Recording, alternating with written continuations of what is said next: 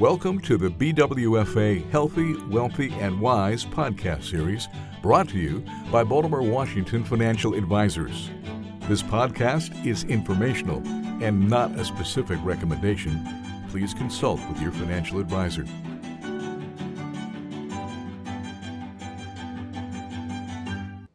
Hello and welcome to a new podcast. This is Thad Ismart. I am a senior financial planner at Baltimore Washington Financial Advisors. Today we're going to talk about mistakes people make in retirement and how to avoid them. This is the second part of a two part series. First, let's talk about transferring qualified accounts. What's a qualified account? Qualified account is uh, an IRA, an individual retirement account. It could be a thrift savings plan. It is a 401k, a 403b. Qualified just means that it is created in accordance with the IRS guidelines. Uh, it's typically in a tax deferred basis. You can also make Roth contributions if the plan allows it.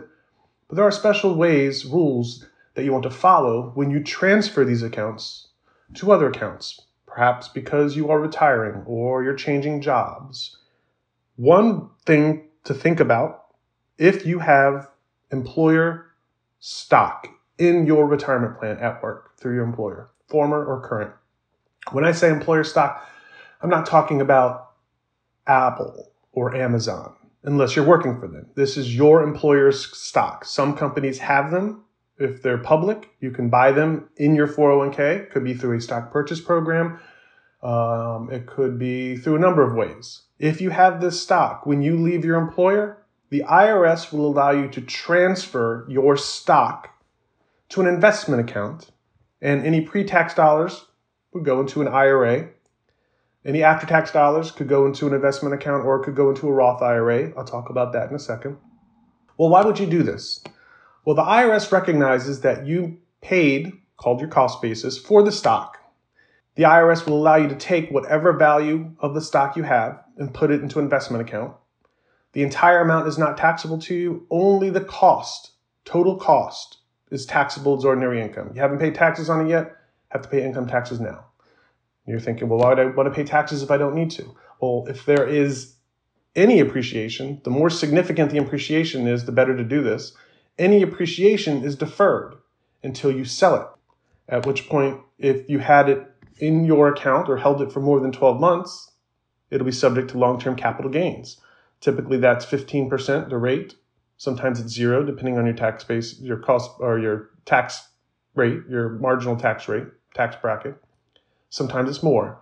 But this could be beneficial more so than taking that same stock and putting it into an IRA. If you did that, no taxes will be due until you withdraw it. But that same stock, when withdrawn, is treated as ordinary income.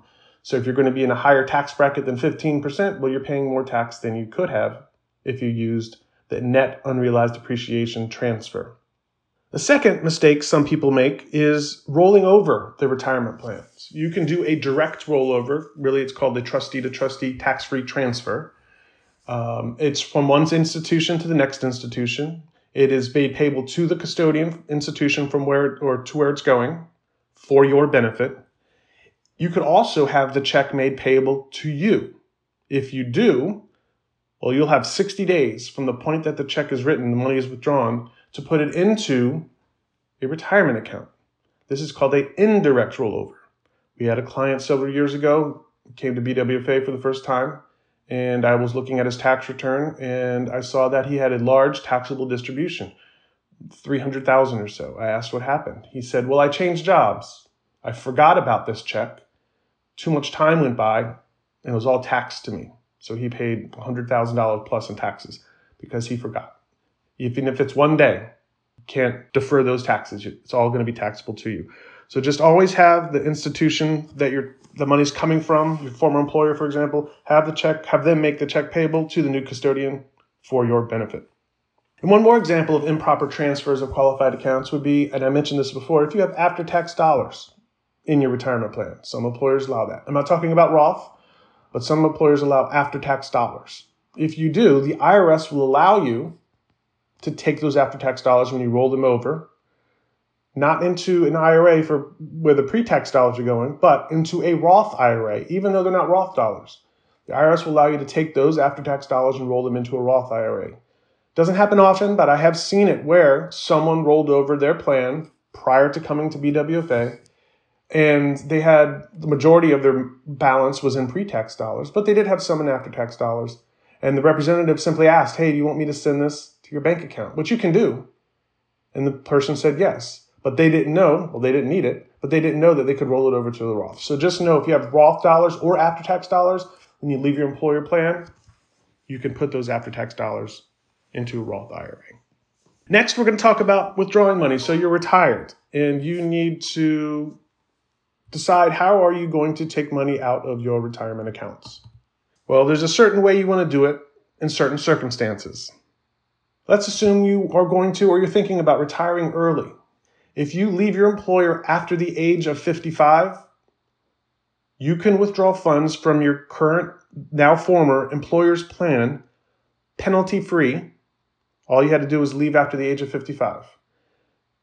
Typically, to withdraw funds from a qualified account, an IRA, 401k, you have to be age 59 and a half or older to avoid that penalty. Still going to be taxed, but you could avoid that penalty. In an IRA, there is no age 55 exception. So if you left your employer or you're thinking about leaving your employer after the age of 55, you'd want to leave some funds, for the most part, in your employer plan, depending on your situation. Whereas if you take those funds and transfer them to a an IRA, a trustee to trustee transfer, any distributions from the IRA after age of 55 but before age 59 and a half will have a penalty applied to them.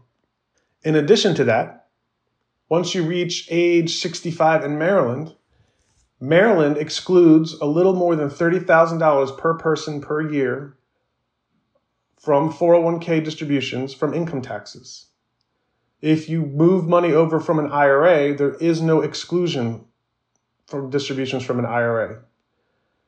It's important to note that these exclusions are per person. Married couples have each out each of you have this exclusion amount. And it's offset with Social Security. In Maryland, Social Security benefits are not taxed. This exclusion amount is offset dollar for dollar. So if you're receiving $30,000 of Social Security income, and you take a $30,000 distribution from your 401k, well, there is no exclusion amount, assuming it's 30,000. It's a little bit more than that because you already received the benefit of no tax on your Social Security benefits. But many people wait to start their Social Security benefits beyond age 65. If you do, well, you could take some money out of your 401ks, 403bs, and not have it subject to Maryland income taxes, at least a portion of it is. Again, the IRA IRAs do not get the same pension exclusion amount.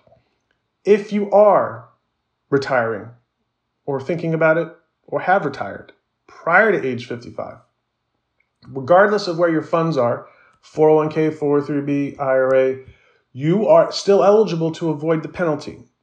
You can use what's called 72T distribution. 72T is just the IRS code.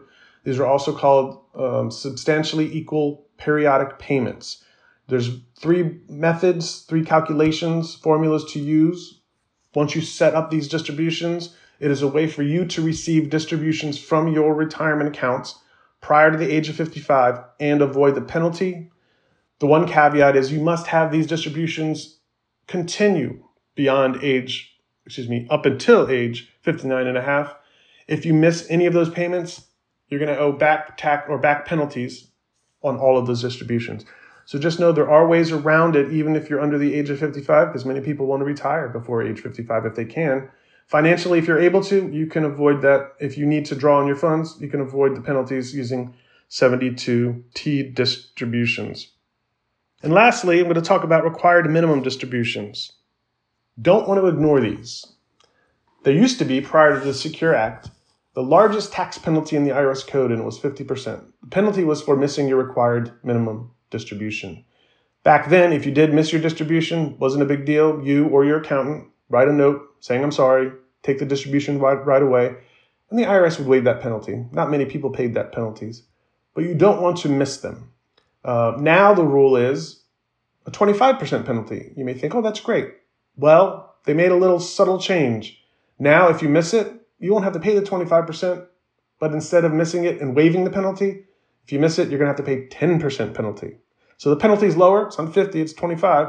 But instead of waiving it, you still write a note. Now they're going to lower it to 10%. So I would suggest even more so now, don't miss your required minimum distributions.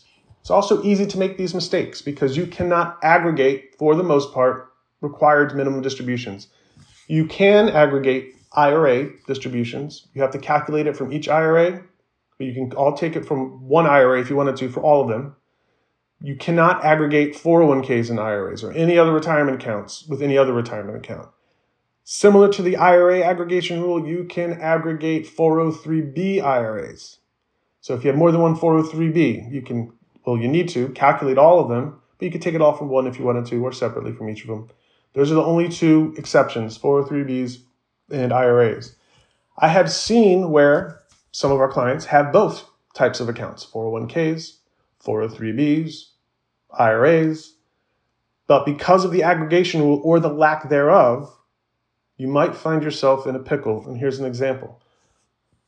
Let's assume you have a 403b, and this is really for those folks who are required minimum distribution age and they have retirement accounts at former employers still, or you're still working beyond age 72, 73, or 75. Those are the new required minimum distribution ages. But let's assume you have a 403b and you had it at the end of December 31st, 2022. You're required to take a distribution this year out of that 403b. But let's assume that you were still working and you didn't have to. But you're eligible to take the money out and move it somewhere. So you did. You moved it to an IRA.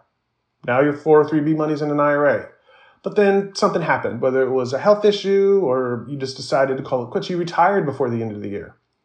Because you didn't work through the end of the year, you are required to take a distribution from the 403b, but you already moved the money out into an IRA.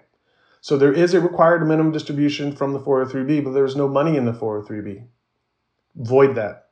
Talk to a professional to make sure you don't avoid that. If you're wondering what happened, you could either put some money back into the 403b if the plan allows it, but most likely it will not. In most cases, you'll have to take a distribution from the IRA or wherever the money went to. Write a note to the IRS letting them know you took it on time, there wasn't money in there. The same result happened, meaning they got their taxes exactly the same amount. This shouldn't be an issue, but it's one headache you can avoid if you simply follow the rules or work with someone who knows the rules. Those are three more mistakes Hopefully, you will avoid them. If you don't or can't or have questions, let us know. Stay tuned for more podcasts about mistakes and how to avoid them. Thanks. Thanks for listening. For questions, more information, or to schedule a conversation, please contact Baltimore Washington Financial Advisors. Past performance is no measure or guarantee of future returns. Investing in securities involves risk, including the risk of principal. The securities and services mentioned here may not be suitable for every investor. You should discuss these with your advisor prior to making a final determination based on your risk tolerance, your investment objectives, and your financial situation. Baltimore Washington Financial Advisors is a registered investment advisor.